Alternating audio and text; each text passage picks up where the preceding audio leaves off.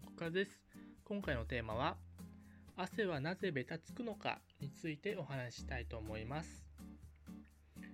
まあ、すごく最近暑くなってきて、まあ、汗もすごいかいてると思います。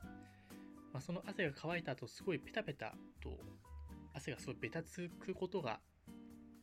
よくあるのではないかなと思いますが、そのなんでベタつくのかなっていうのを疑問に思ったので今回調べてみました。汗をかいてすぐ触るとそんなペタペタせずにむしろなんかサラサラっとほんと水みたいな感じですよね。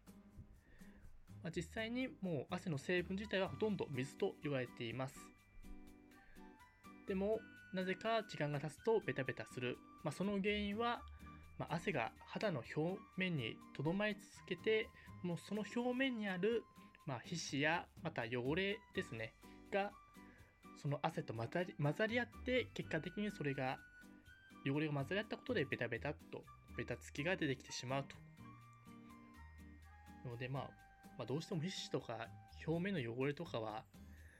まあ、どうしてもね体には何かしらついているものなので、まあ、仕方ないことではありますけれどもベタつきの原因はそういうものだということが今回分かりました。